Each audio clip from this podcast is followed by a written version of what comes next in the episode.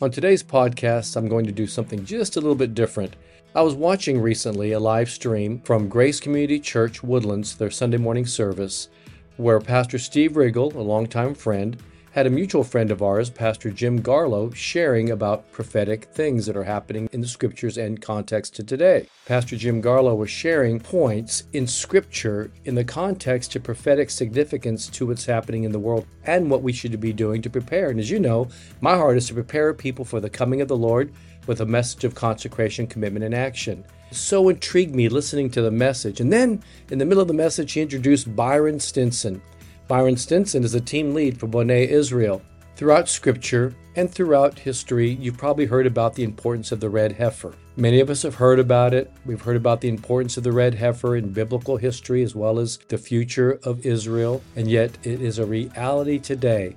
Byron Stinson and his team have literally taken five red heifers that have been checked out by rabbis, have been checked out by experts, and now those red heifers are in Israel. The message by Jim Garlow and Byron Stinson was so intriguing to me, so enlightening to me that I literally texted Pastor Steve Riggle and said, Pastor Steve, can I have permission to use portions of this message for my podcast? And then I ran into Pastor Jim Garlow at the National Religious Broadcasters and got his permission. He said, absolutely. And then I was introduced over a lunch meeting to meet with Byron Stinson, the team lead for Boneh Israel, and the one who's taken these red heifers from Texas to Israel. And so there's a Texas Israel connection. So on today's A Word in Season with Doug Stringer and friends, listen to this message by Pastor Jim Garlow and Byron Stinson. You may want to take out your Bible and go through the various scriptures in the very points that are made because it really is enlightening to the context of where we are in the world today in preparation for the coming of the Lord. I want to tell you about Israel. The sermon I preached, I've never preached before until the first service this morning. So this is very fresh information. I've talked about pieces of it, but I've never put it together in this particular way. Let me pose a question. When God gets ready to show up on planet Earth in the person of Jesus, what did he do? He gave a lot of indicators. They're called prophecy. So that when Jesus came, when God came to earth in the form of a man, people would know who he was. How'd that work out? A lot didn't seem to recognize him. And so, when he gets ready to come a second time, what does he do? He has a lot of indicators, flashing lights, prophecy, and other things suddenly being revealed to give an indication hey, get ready, I'm coming again. I'm going to fly through 11 things very rapidly that have happened in recent years in Israel, all of which I think are indicators of what is coming. This is Israel revealing her secrets to get you ready for the soon coming king. I'm going to take you up north to Samaria. Don't ever use the word West Bank. Call it Samaria and Judea. That's the proper terms. I want you to meet a man named Tommy Waller. He was working with FedEx in Tennessee. He felt called to move his family, give up his job, and move to the rural areas and have Amish farmers teach he and his 11 children how to farm. They learned how to farm, and then God called them to Israel, to Samaria, to go work for the Jewish farmers free, help prune the fields, the vineyards, help plant the vines, and harvest them as well. Little did he realize at the time, I presume, that he was fulfilling Jeremiah's prophecy from 2,700 years ago, which says, I'll plant vineyards on the hills of Samaria. Now, let's stop for a moment. The hills of Samaria are depleted soil wise. I come originally, I live in San Diego, but originally from the farms of Kansas. I understand about farming. Topsoil, about 15 feet of topsoil has been eroded by wind and water because of the mismanaged for the last thousand years of the Arabs. And so here's the Jewish people who finally have their land in 1948, which in itself is a miracle. That's why this book is called Jerusalem, the Miracle. It truly is a miracle that came back into existence after almost 2,000 years. But you get the land back and it's horrifically depleted. It can't produce anything. But all these prophecies, prophecies are that it's going to blossom like a rose. It's a desert. But you go there today and you see what's happened through irrigation, drip irrigation. It's blossoming. The desert is blossoming like a rose. But the hills of Samaria, they're going to have vineyards on them. The farmers are going to have vineyards. And the, note, the, the notzrim, that's the Hebrew word for the watchman, is the word. They're going to cry out from the hills, Come, let us go up to Zion. And that's exactly what the Waller family, now with 11 kids and 44 grandchildren, have done. And now 500 people have joined them and fly in. You could be one to fly in and go work there in the harvest fields and helping plant and prune and harvest the vineyards. That's Tommy Waller in the upper right hand picture. That's one of his many sons in the bottom left hand corner. And now it's been transferred into a beautiful, beautiful vineyard all over the hills of Samaria. That is a prophecy being fulfilled right before our eyes because the word notzrim, watchman, is the present day word for Christian. The Christians coming back to help harvest the grapes on the hills of Samaria, prophesied by Jeremiah. There's another one, Isaiah 49, Isaiah 7, that once again the pastures will return. Now remember, the soil is depleted. It's so depleted that when agronomists did analysis of the soil, when they started planting the vineyards, they said this will never be able to produce decent grapes for decent wine. However, because God said it's going to produce there, and because that's on Mount Gerizim is where they live. Mount of blessing is Mount Gerizim, Mount of Ebal is Mount of curses. They're on Mount, e, uh, Mount uh, Gerizim, the Mount of blessing that's mentioned in your Bible several times. And from that soil, agronomists said couldn't produce anything produced grapes, which were made into wine, which were entered into a competition in Paris, France, and they won number one in the world because of God's blessing the mountains exactly like He said He would 2,700 years ago. But along comes the statement you're going to have cattle on there, sheep, oxen. They're going to be on those hills once again. That means you're going to have to have pasture. There's not much pasture there. Again, the topsoil is gone, it's just rocky. But the Waller family bringing back in cattle right now. And by, by the organic matter, that's a nice way of saying cow manure, it's replenishing the soil. You never thought you'd hear a sermon on cow manure, did you? But it's replenishing the soil and restoring it to the vibrancy it once had. A prophecy 2,700 years ago happening right now. There's another one Jacob's spotted sheep. A young woman named Jenna Lewinsky, a friend of ours in Canada, Noticed all the spotted sheep across Canada. Had them DNA tested, discovered. They're part from the Levant. They're from the area of Laban, Jacob's father-in-law. When Jacob took his sheep, the spotted sheep that went with him, they're from they're, they're descendants of that. Well, the scripture says in Jeremiah 31 that once again, not only the people will come back to Israel, which is happening. When I was there my first time in Israel in 1981, population was 2 million. Go there now, it's over 9 million. The people are coming back. The Jews are coming back and occupying it, just like it was prophesied. But so would the flocks. And Jacob spotted sheep that were dispersed, diaspora, as were the people, and now they're coming back into the land in accordance with Jeremiah 31 and other passages. And so you see Jacob spotted sheep having been returned to the land exactly as the prophet said. Or go to the Dead Sea. The Dead Sea has along it, strangely enough, some green foliage, some plants, some fish, some birds. Why is that? Because Zechariah 14 8 says that one of these days, Jesus is going to return and he's going to put his feet on the Mount of Olives. It's going to split north and south. An aquifer of water is going to pour into the Mediterranean Sea to the west, and to the east, it's going to flow into the Dead Sea and the Dead Sea is going to be living again from aquifers of water flowing under the mountains of Judea from Jerusalem. And it's already started happening. This is an appetizer course or an hors d'oeuvres of the main course. This is along the Sea of Galilee. I shot these pictures myself along the highway. And all this green foliage is cropping up, and the birds have brought in fish eggs. And these fresh streams, where's that water coming from?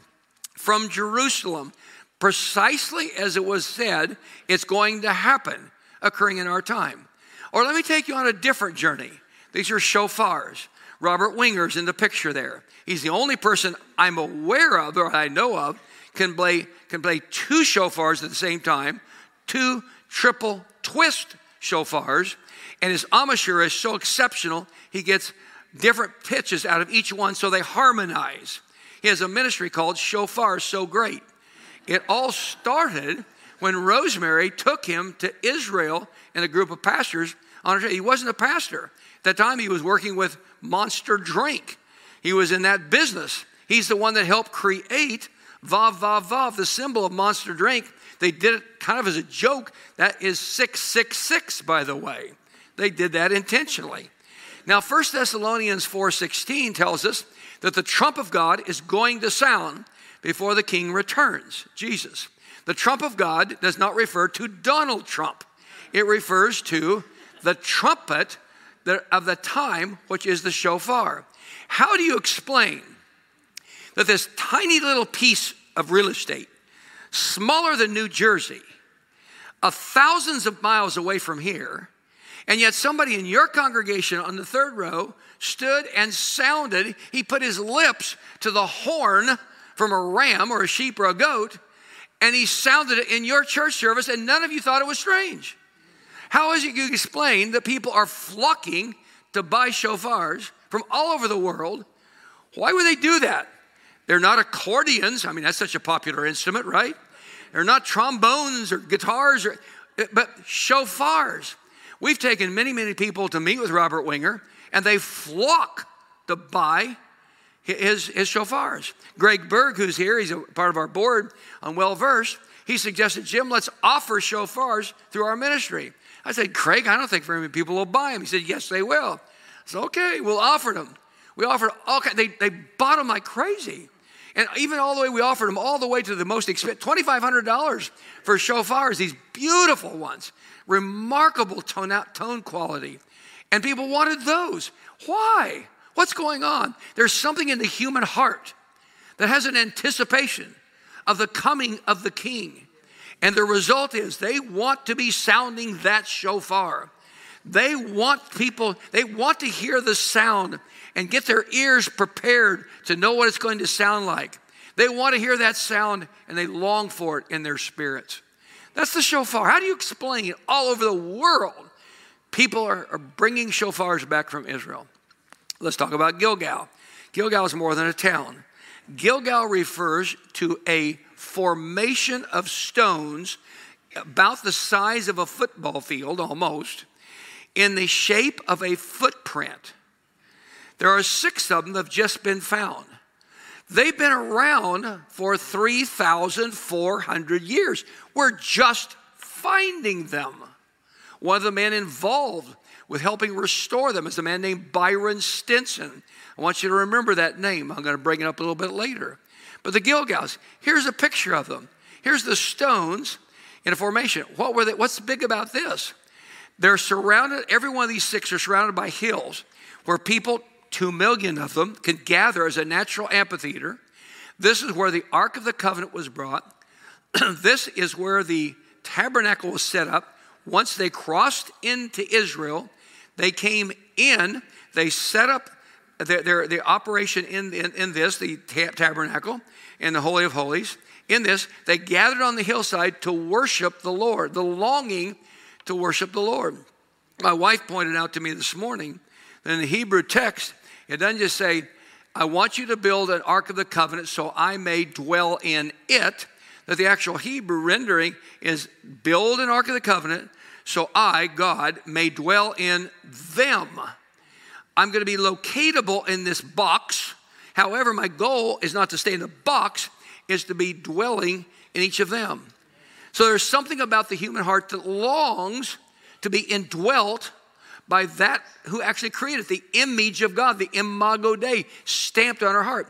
These six rock formations, the size of a foot, wherever your foot shall go, that land shall be yours. There's six of them at least, perhaps seven, have been discovered. This gives you some sensing right now of how they're designed and where they were. So as the Ark of the Covenant was moving, moved until it got to finally Shiloh, and there at Shiloh it was for 369 years, was the capital of the 12 tribes until it was moved eventually to Jerusalem. But there's more discoveries. Again, Mount Ebal. Remember, Mount Gerizim is the Mount of Blessings. Shechem, Mount Ebal on the other side. This is the place that Moses said when you enter the land, oh, Moses wasn't going to enter. Joshua, when you guys go in, go between the mountains. Remember, I preached a sermon here a long time ago about the covenant, walking between the parts. Go between the parts. Mount Gerizim, blessing. Mount Ebal, Mount of curses. You go between the parts, and he gave instructions. Have priests stand on each shot, each mountain, and the ones on the Mount of Gerizim yelled down to the people, Beware, beware, obey the Lord. If you obey the Lord, blessings will pour out upon you. But on Ebal, the priests were to shout down, If you disobey God, curses shall come upon you, the Mount of curses. Now, Joshua's altar has been lost for 3,400 years. But Adam Zertal, a, a, a Jewish archaeologist, discovered it. He did not believe the Bible. He did not believe the Tanakh or the Old Testament. When he discovered it, he was so shocked, he started believing the authority of Scripture, the Old Testament. Aaron Lipkin, a friend of ours, has sort of the mantle of Aaron Zertal on him as a self taught archaeologist. And some of these are trips over there. Rosemary arranges us for go. You can only go there with Israeli Defense Forces escort. And we go to that actual site. This is my favorite site in all of Israel. On the left, you see what it looked like at the time of Joshua. And you see the stone formation, the ramp for taking up the sacrifices. On the right is how it looks now. Pray supernatural protection over this because uh, various forces, the Muslim Arabs that are there, have come in to try to destroy it, even as much as two weeks ago, putting a bunch of tires in it and burning it, defacing it, and it had to be cleaned up again just as much as this last couple, couple weeks. In addition to that, there's the red heifers. Are they necessary for the Messiah to come? Well, they predate it. Two brothers have impacted me a great deal. Isak or Saki Mamo is an Orthodox Jew from Jerusalem. Byron Stinson is a successful Texas businessman. These two have been used profoundly by the Lord to help us understand these next few topics. They worked together and put advertisements around Texas looking for the red heifer. What is a red heifer? Remember, those of you who are not agriculturally raised, a heifer is a female bovine. In other words, a cow is one that's been impregnated, but before it's impregnated, it's called a heifer. And so they looked for a red heifer, one that had never worked and, yoked in any way, and had no, could have no marking on it because according to Numbers chapter 19, in Numbers 19, they were looking for the perfect red heifer. This is a command of the Lord. This is why the Jews do it. To have a perfect red heifer, impeccable, not no white hair, no gray hair, no blemish. Well, how are you going to find a perfect red heifer? There's been attempts for several hundred years. They haven't found any. And so they attempted to find some right now. And, and Byron Stinson put advertisements around the Dallas Fort Worth area originally and across Texas help us find the right red heifer that's perfect. Now, once a, a heifer is born, or a cow is born, you put an ear tag in it. I grew up on a farm, that's what we did. So you can identify it. But they didn't do that for a while because of COVID, and the veterinarians couldn't get out. And so there were a bunch of heifers that were born that had no blemish on them by that ear tag. And so the rabbis came over wanting to fulfill Numbers chapter 19 and find that red heifer and to begin the process. Now, it's not a sacrifice. Now, it's true the animal gets sacrificed, but that's, that's, not, that's inconsequential. It, it, it, it does give its life, and they take the ashes of the red heifer. And if you go back to the Numbers passage, you look towards the end of the Numbers passage, and there it tells you that it's mixed with a number of other things, very rich in symbolism that we do not have the time to go to. And then it's to be sacrificed on the Mount of Olives, or prepare the ceremony, I should say, on the Mount of Olives, and it's directly across from the mount where the Temple Mount is, where the temple. This is what they believe the bridge looked like back then. No one has seen it. We have no pictures of it because this has not happened for 2,000 years. And the bridges that were used, the reason they had a bridge going across the Kidron Valley because the Kidron Valley is all uh, cemetery and the people involved with this ceremony could not have any communicate contact with the dead. And since they couldn't have contact with the dead, this was built uh, so it would be pure and no contact with the dead. This is built presumably out of wood. That's why there's nothing remaining of it to this day.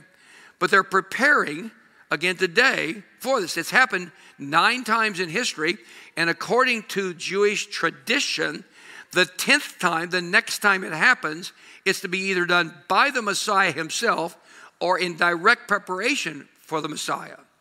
And so consequently, they begin searching. Rabbi searching in Texas with Byron's help, looking for red heifers that were perfect. They finally found some and they wanted to get them back to Israel. Israel says, We will not accept, they wanted to bring back five of them. So we will not accept livestock from the United States. So Saki Mamo says, Fine, this is not livestock, these are my pets. They said, Oh, we take pets so you can bring them back. So they boxed them up, put them on American Airlines, flew them in. They are at an undisclosed location in Israel. And here are the group of guys that worked on it. The man with the uh, maroon shirt in the middle is Byron Stinson, who was the driving force, along with his good friend Saki Mamo, who is second from the left, uh, Saki Mamo. And so the red heifers are there now. And, and, and it looks like all of them so far have qualified. And once they're two years and one month old, or some say two years and three months old, they're qualified by age and so one of these is about to be involved in the next few weeks. The first time in 2,000 years, the ceremony is going to actually take place, fulfilling Numbers 19. To the Jewish person, they're doing it because they were commanded of the Lord to do so, and they love the commands of the Lord, and so should we. My good friend Byron Stinson explains to us as believers the red symbolizes the blood of Jesus. This purification process symbolizes Jesus himself, what he did for us. It is an announcement to us, if this happens, that the Messiah's coming is in fact soon. We have the red heifers, but we need the place. Where does it have to happen? It has to happen east of the Temple Mount, east of the original temple, on the same elevation as the temple. Well, how could you get land like that? Two men, Saki Mamo and Byron Stinson, have been involved in that very thing. If an Arab Muslim sells land, which they own Mount Olives, if they sell it uh, to a Jew, they'd be killed. And so, through a complicated process that I don't even know what it is, 12 years ago, Saki was able to buy some land there, two dunam. Two dunam means a quarter of an acre. And so, across from the Temple Mount, they actually have, I think my battery might have died. It's not, it's not clicking here. Needing some help there, guys. Uh, okay, now it jumped way ahead. Okay, let's see if we can get it back to the right one. Okay, they, they now have the land directly east of the old Temple Mount. And this is a view looking at the Temple Mount. Now, that gold dome is not the temple, as you know. That's the, the, the, dome, a dome of the rock that's controlled by essentially by the Muslims. And to the left of that is Al Aqsa Mosque. Someday, I don't know how God's going to do it. There's going to be a third temple built there. What's he going to do with the things that are there? I don't know. That's God's department, not mine. And so, in preparation for that, the equivalent of what you're seeing on the screen now, the 10th heifer, will be prepared for the cleansing ceremony. This is a view from the land that has now been purchased. Miraculously, they own the land. This is taken from that land directly across, you see, in line with the Temple Mount. Why is that location important? Remember in the New Testament, when the centurion witnessed the death of Jesus, he said, Truly, this is the Son of God. What made him believe that? Was it because it was dark? The sun had suddenly disappeared? No, it had been dark three hours by then. Was it because Jesus died? No. He'd seen many, seen many people die on a cross. Was the earthquake? I, I doubt that. What do you think it was? Well, we're told in that passage that the temple and the Holy of Holies, the temple curtain, the veil, which is very thick, a monstrous curtain, It's split from top to bottom. If you remember, I've talked about in the covenant message, I've talked about the splitting from top to bottom that occurred in Genesis chapter 15 with the sacrifice and the covenant making ceremony between God and Abraham. That, that curtain split from top to bottom. We're told other places the interpretation of that, that splitting from top to bottom, is the picture of Jesus becoming our covenant lamb in that moment. There would have been a bright light that would have come into the darkness from the Holy of Holies when that curtain split. I think that's why the centurion, shocked by what he saw, turned around and looked at that cross and said, Truly, this is the Son of God. Now, that declaration was an admission. He saw something that was so inescapable, it transformed his life. I believe that indicates the place of Jesus' crucifixion was there, not the place your places you're taken, the two other places you're taken, saying, well, maybe he's crucified here. This is the place of the crucifixion. That's why the cleansing ceremony of the red heifer is so critical for us as believers. So now we have a red heifer. Now we have land that's going to take, be used in the next few weeks. Fasten your seatbelt. Something that has not happened in 2,000 years. You'll be hearing about it a great deal. There's one entity, one organization that's going to try to get it out electronically to 800 million people at once to watch this phenomenon. This will be much bigger than the Super Bowl, let me assure you. Well, there's more to it. So we have a red heifer, we have the land. But what about the temple, the third temple? There was Solomon's temple, that was destroyed. There was Herod's temple in the time of Jesus. But now we're told that there's going to be another temple, a third temple. Now, we as Christians believe we are the temples of the Holy Spirit. So the building in and of itself is not necessarily what we long for. But we recognize that for the king to come, there'll be a temple built, there'll be an antichrist who desecrates it. We understand that. So we're not longing for an antichrist by any means. We long for Jesus to come, but the, but the revelation does give us a glimpse into that. So, what about a third temple? If I take you to the Temple Institute, my wife takes people there all the time, you're going to find they have now put together carefully, scientifically, every ingredient they need to build the third temple. Everything. They've even analyzed the type of threads, that the construction of the very nature of the threads on the garments for the priest. Microscopically examined. Everything's ready. And they even say they know where the Ark of the Covenant is. I don't know on that. No commentary on that one. But they're prepared to build it. But it takes a lot of resources to build something like that. Where are we going to get those resources? Our friend Saki Mamo got a call, a shocking call, just recently. Said, come to Papua New Guinea.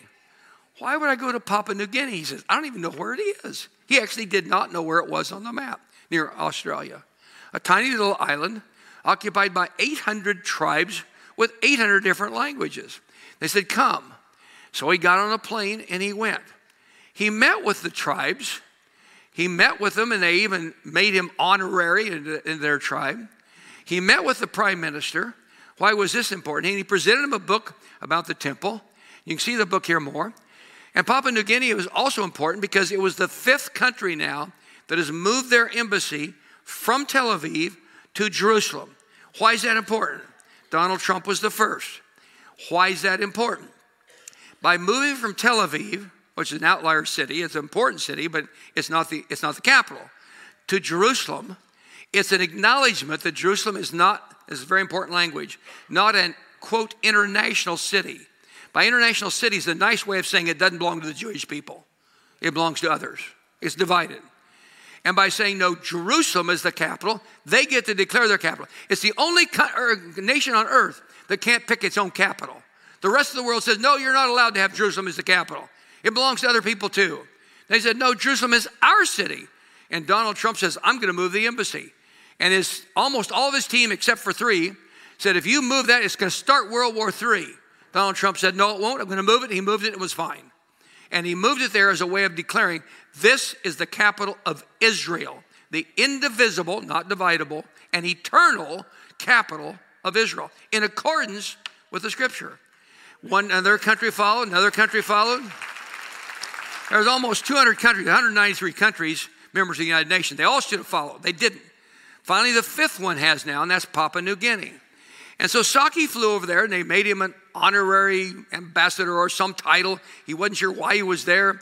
And then he met with the minister of interior, uh, of the interior security.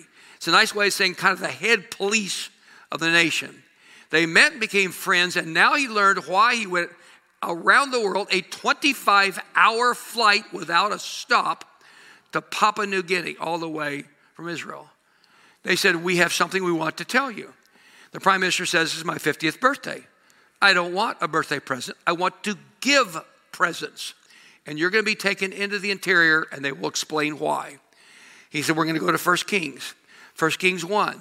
The Queen of Sheba heard about Solomon. Verse 2, she brought very much gold to him. Verse 10, she brought 120 talents of gold to build the first temple. Verse 11, the gold came from Ophir. Where's that? 14, the amount of gold that Solomon got yearly was 666 talents of gold. That is $1 billion in gold. Verse 22, the merchant ships, once every three years, were able to make a cycle bringing in the gold. Where is Ophir? What does this have to do with Saki going to Papua New Guinea? The people in the tribe said, for 3,000 years, we've had a tradition, an oral tradition. And remember, in the oral tradition cultures, it's passed from father to son, from father to son, etc. And it's oftentimes as accurate or even more accurate than if it had been written form. They said, for 3,000 years, we've known we were the people who provided the gold to Solomon's temple 3,000 years ago. You're going to need gold. It came from Ophir. People say, well, wait a minute, the gold came from Ethiopia. No, that would take three weeks for the ship to go and come. Wherever it came from, it took three years to make the cycle. Where did it come from? Ophir. The tribe said, You know what we are called? We are called Ophia. One letter difference. And on top of that, so much so that in the Middle Ages, they felt the need to rename the islands all around them the Solomon Islands. They said the gold came from us. We have more gold in our country than any place else in the world. We're going to stop start mining it.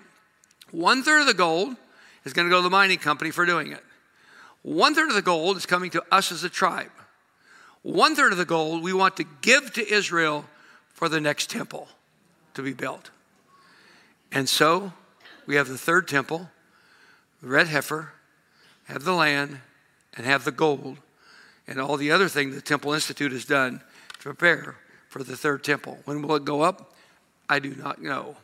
What's the sequence of all this? I've asked my friend Saki.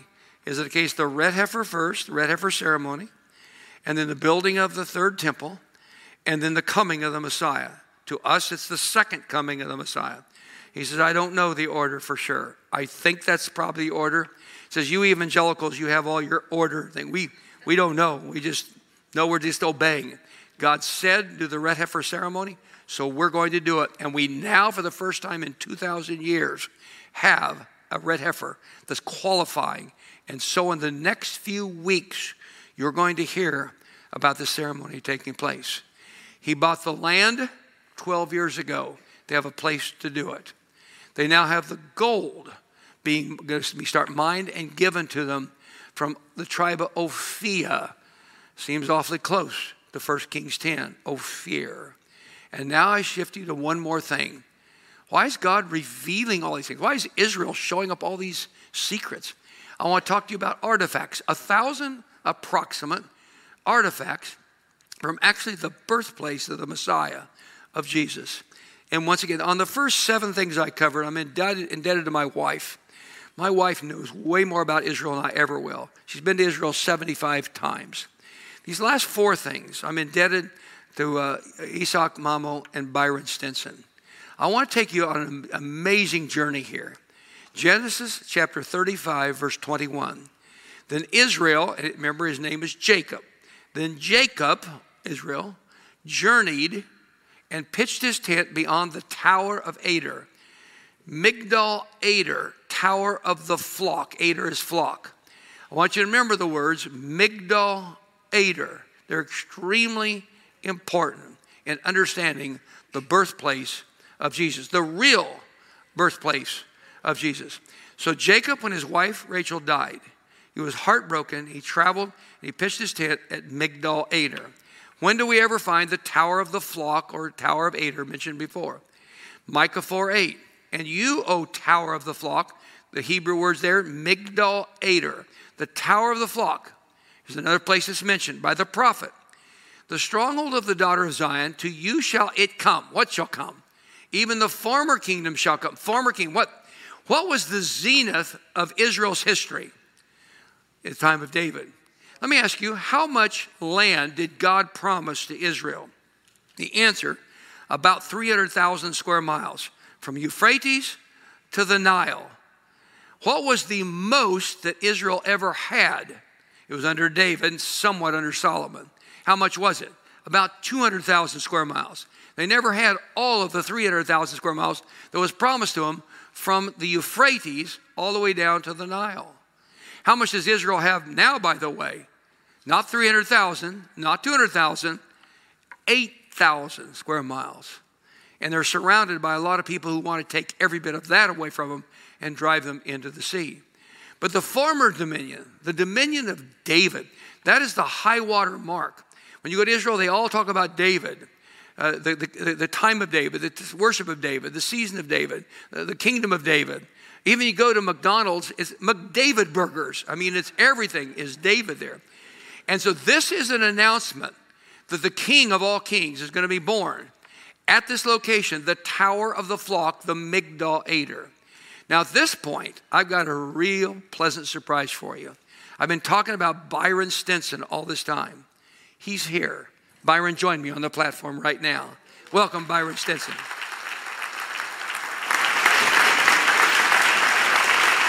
Thank you.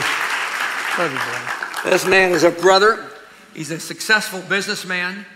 Won't talk about his businesses, but he is a man all, along with Saki Mamo. They created Boneh Israel. Boneh Israel means build up Israel.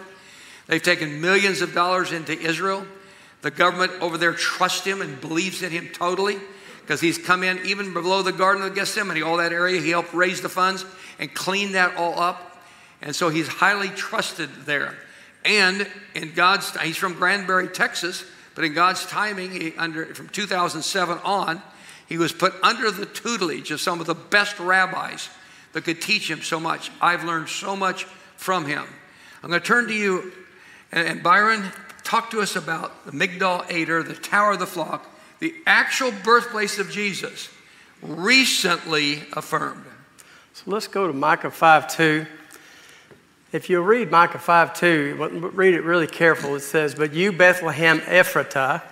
Now, Queen Helena 300 AD, she went to uh, Bethlehem, to the area of, Beth, of the fields of Bethlehem, and she didn't really understand that word Ephratah, because if she had, she would have known that means fruitful in Hebrew.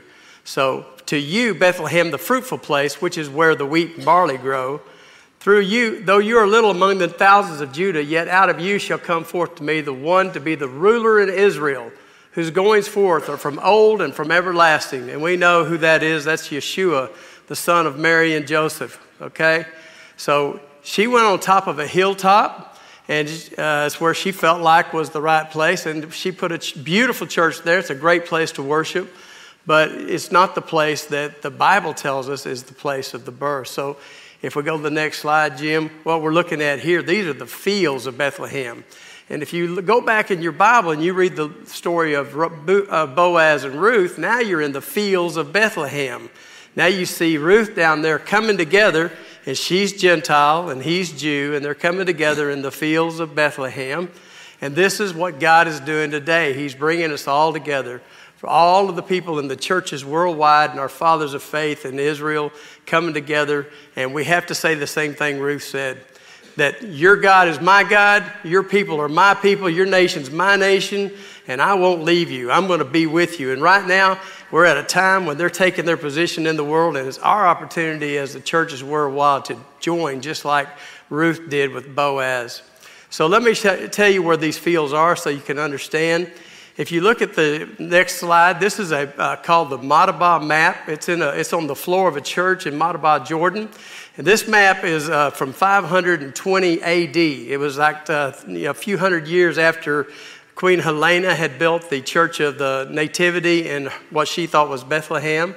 If you look at this map, it's actually it's orient, the orientation is different than most maps. It's not north. It's not up to the for north. It's to the left side is north. You can see the Jordan River coming out of the Dead Sea over here, and so this shows you the north uh, orientation. Now, if we move down and look a little below that, you see something that looks kind of like a football. That's the city of Jerusalem. Now, the city of Bethlehem, uh, that Queen Helena thought was the city of Bethlehem, is to the south. And as we uh, look to the south, you'll see something there that says Ephrata. And then to the right of that, there's something. Look on the next slide, Jim. You see that it says number two there? And it, in those words, it kind of looks like BH. Anyway, it's Bethlehem in, in, in the Greek right there. And then to the left of it, which is going back north, you see this is a woman giving birth to a child right here. And I think we all know who the woman giving birth was when they were putting this on a church floor in 520 AD. This is Ephrata. This is the place because they knew where Bethlehem Ephrata was and it was to the north of the uh, Queen Helena's Church of Nativity. So that brings us to the fields of Bethlehem. Now, this next picture is a picture of those fields. This is a, actually on a little bit higher level. This is the area where the threshing floor was and where there's enough breeze. The, the, the, the wheat actually grows all the way at the bottom. That far hill, if you were to see the top of it, you would see where Queen Helena was up on top of that hill, putting a church up there, the Church of Nativity. But this is the actual place where the Tower of the Flock stood. Matter of fact, we've got a, a, next slide shows where the little circle is. That's basically where the base of the flock, uh, the, excuse me, the base of the tower was there. It was a huge tower. And then you can see the remains that were inside of it. That's actually the barn area. That was the area where the animals were kept. Because you got to remember, Migdal Eder is the tower of the flock. It's not the tower of people living in it, it's the tower of a place to raise the flock. The flock that was set aside for sacrifice in the temple. That's what this was built for by Solomon, to have the place for the, for the animals to be raised. So when Solomon got ready to build his temple, we'll go to the next slide here. Uh, he's preparing for that, and he needs everything to be brought to it. He needs oil, he needs the animals, he needs the wheat, the barley, the bread. He needs everything coming out of the fields of Bethlehem, and he can't do it on the Temple Mountain. So he goes out to where his where Boaz and Ruth came together, and then you have Obed, and then you have Jesse, and then you have King David who grew up in these fields. David grew up right here where you're looking. This is the, where he grew up as a child. And then you see Solomon comes here to this place and establishes the place that everything's going to be taken into the, uh, into the temple. Now, everything that we find here, most everything is made of limestone. And the reason it's made of limestone, the limestone is like life, the very bedrock itself. It's, while everything we see has death on it, the stone itself, the earth itself, still has life. And this is why the priesthood would always use limestone with whatever they were doing. So to this day, we still find artifacts, amazing things there in this location. So in 2018, uh, my son and my friend Moshe Bronstein and I were in the fields and we were looking in this area. And Moshe had told me for 10 years, he'd been saying, Byron, there's got to be a well here. I've looked for it since the 1980s. There's got to be a well because the priest would need living water to wash their feet before they would go into the, on, into the uh, area to take care of the flocks, the, the lambs of God.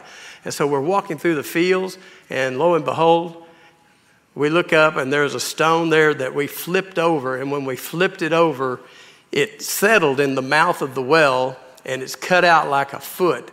And this is where the priest, from 1000 BC all the way until the time of Christ, this is where the priest from the line of Judah would wash their feet and then they would anoint their feet with oil.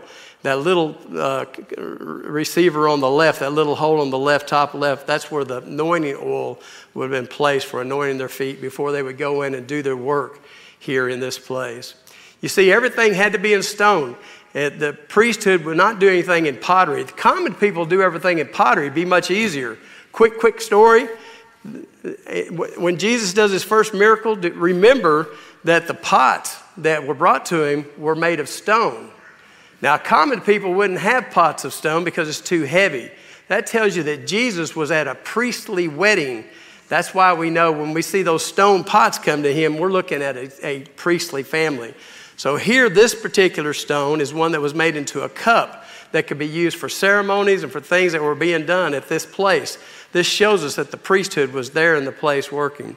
So, through a foundation that my wife and I started in 2007 called the Father's House Foundation, we started taking teachers and, and pastors to Israel to teach of the archaeological finds in the land to explain the, the things of the Bible is absolutely accurate. God is so accurate, it's incredible how accurate He is. Everything has to be perfect or it's not God. I'm telling you, it's amazing when you get to the land. So we would take groups to the land and we would stand here at this particular uh, uh, place. This is probably one of our groups here that uh, we were teaching uh, on site. And this, where they're standing, is actually a place that was laid out just like the tabernacle tent. It's laid out from the east to the west. On the far east, you see it says uh, where the foot where the foot wash stone was found. That's that was found in 2018. The next part is like the outer court. The next one is like the holy place, and then you see the holy of holies in the Holy of Holy place. This is the facsimile of what it would be if it was a tabernacle tent or the temple. Solomon laid it out just like that. And in the Holy of Holies, there was a special manger that was made in the bedrock. It was, it was chiseled out of the bedrock to hold the lambs of God that were found at Passover. At each Passover, the, the shepherds, the, the Levitical priestly shepherds, would be watching their flocks by night looking for these perfect lambs that were going to be born. And they would take the perfect lamb, wrap it in swaddling cloths, and bring it to this particular manger to watch in this barn facility at the Tower of the Flock. They would watch it for one year before it would go. And the one that had been there for a year would then go on to the temple and be the sacrifice for sin for one year. This was the pattern that God was using to help us in the future understand how the blood of Yeshua was our covering for our sin. Okay? So, what happens here is when you fast forward from the time of Solomon, 1000 BC, and you go up to the time of Christ, when we get to Christ, Herod has said, Judah, you will not be furnishing anything to my temple that I built. I built it a lot better, and he moved everything to the south. Herod was the most antichrist of all of the kings of Israel. He wasn't from the line of Judah. And he said, Judah, you can't be doing that here anymore. So when Mary comes with Joseph, the, the, the manger is empty. The rock manger that was there for a thousand years taking care of the sacrificial lambs of God. And the, but the shepherds from the house of Judah were watching the flocks by night, and angels showed up in the air. And they were singing, Glory to God in the highest for unto you is born this one that's going to be the salvation and the redemption of all those that believe and trust in him. And they went up to look in the manger, and they found in swaddling cloths, which are not baby blankets, these are made for protecting the lamb. In swaddling cloths laid our Savior in this very manger. In 2007, I was approached by Jewish my Jewish friends, and they said, Byron, we've had some artifacts that need to be protected. Would you watch them? I said, I'll help anyway. You know, I'll do I'll, anything. I'm in. And they brought me the artifacts, and one of the artifacts is this particular manger that was cut from the holy place in the, in the uh, shepherd's fields. This is the very manger that the lambs of God were laid in for a thousand years and is now in our possession and something that we're going to start showing the world. And I'm glad y'all are getting to be I think, the second group that's ever got to see this. So, and the rest of the artifacts, we can go through them quickly. There's, we have, like Jim said, about a thousand different artifacts uh, in general. There's all kinds of swords of King David. There's all types of things that prove uh, that the site is what it is. And God is about to start revealing this to the world so that we understand His word is true, His word is good. His word is, is both physical and it is spiritual. The church, by and large, worldwide, primarily operates in the spiritual, but our fathers of faith, the Jews, operate in the physical. And now we come together as one tree okay, the natural tree and the grafted in tree. So let's join together. Let's love our fathers of faith. Let's pray for them and let's do all we can as they take back that land and prove the glory of God by bringing his people back and taking this holy land for his name. Amen. I just want you to realize what you just heard that a thousand artifacts, approximately, from the actual birthplace of Jesus which we think left there maybe 1938 or 1939, not known for sure. Possibly went on a circuitous, circuitous route. Ended up in our country, and the man in charge of them said to him, Would you protect them? And where did you put them? Well, they were in my barn. except for some of the swords and some of those things. Uh, had 70 swords of King David. Each one's worth about $50,000, they say. I had 70 of those sitting in my closet, you know. but I was protected. I had my 9 millimeter ready.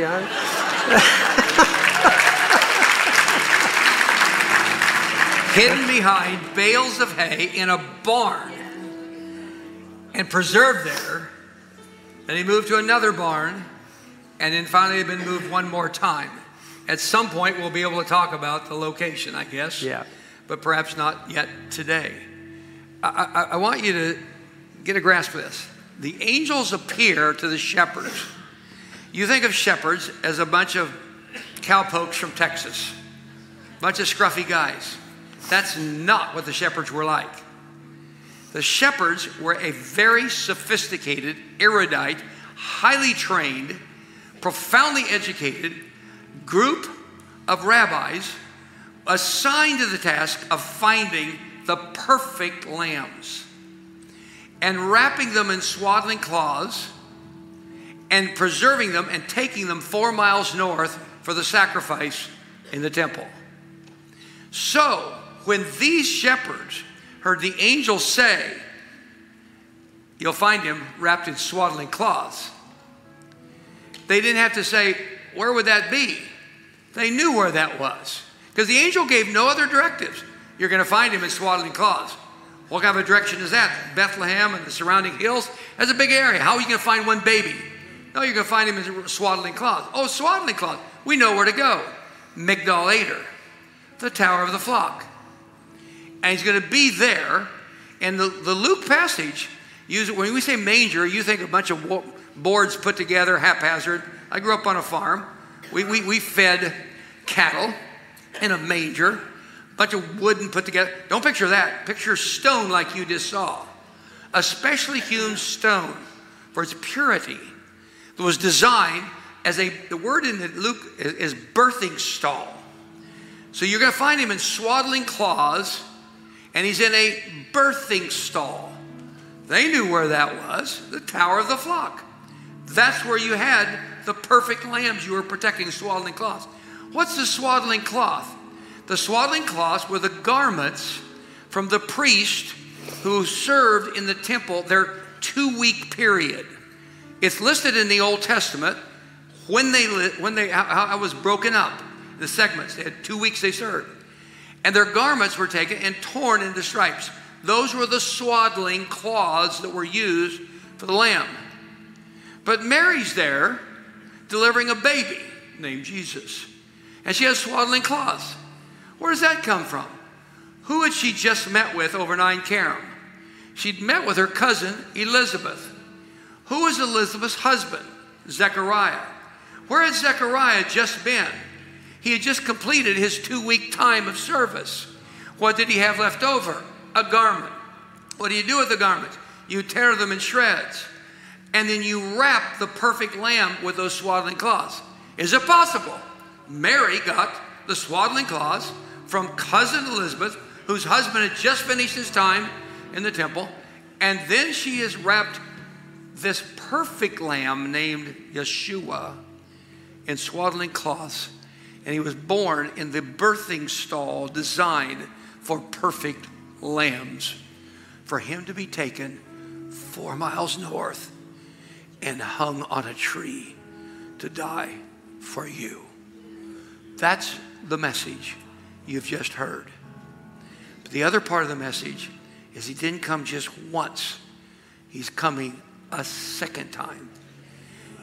If God were going to send himself in human form a second time, I'll bet he'd do a bunch of prophecies that, oh, my goodness, they're being fulfilled. I'll bet he'd do a lot of self revelation through the land. And so we discover a bunch of things all happening in, in sequence because he's coming. When's he coming? I don't know, but I would want to be ready now. My friends, I want to tell you something. I know there's a lot of people are worried because evil is rising in the world. And we know that in, in, this story, there's an antichrist comes to God's temple and says, You're going to stop and you're going to take the mark of the beast, and we're going to have some even worse things probably than we see right now. But here's the promise listen to it. God promises as, the, as evil rises, his outpouring of the Spirit is going to rise too, okay? And, it, and, the word tells us that it's going to be the greatest day that the church has ever seen, and, the, and we will see more salvations and more things happen in the middle of this time of tribulation than we've ever seen. But you need to be full of the Holy Spirit, and the place to do that is right here, right now. This is your opportunity. If you don't know the Lord, come and accept Him as, and believe in Him and be filled with the Holy Spirit here in this place today, right now. Amen. Let me give you why you can have added consequence in evil times. I shared with you where Joshua's altar is. It's not on the Mount of Blessing, it's on the Mount of Curses, Ebal. Why would God put Joshua's altar on the Mount of Curses? I've asked that question to many people, gotten a variety of answers. I think the answer is a pretty simple one that God wanted to go to the place He's needed in the midst of evil in the midst of darkness, here's God establishing himself. This is my land. Everything's my land. There is no yes. place, not a square inch that I don't claim, yes. says Jesus. And so this king, who came originally as a lamb, is coming now as king. And it could be soon. Stand if you would right now. For somebody here, this is your time to get prepared for the second coming. I can't predict when it is, but it could be today. It could be a long time from now. I don't know.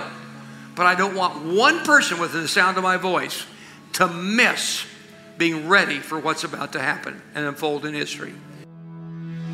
We hope you enjoyed this episode of A Word in Season with Doug Stringer and Friends and ask you to prayerfully consider supporting the ministry at somebodycares.org or by texting your donation amount to 805 422 7348 please join us again for A Word in Season with Doug Stringer and friends.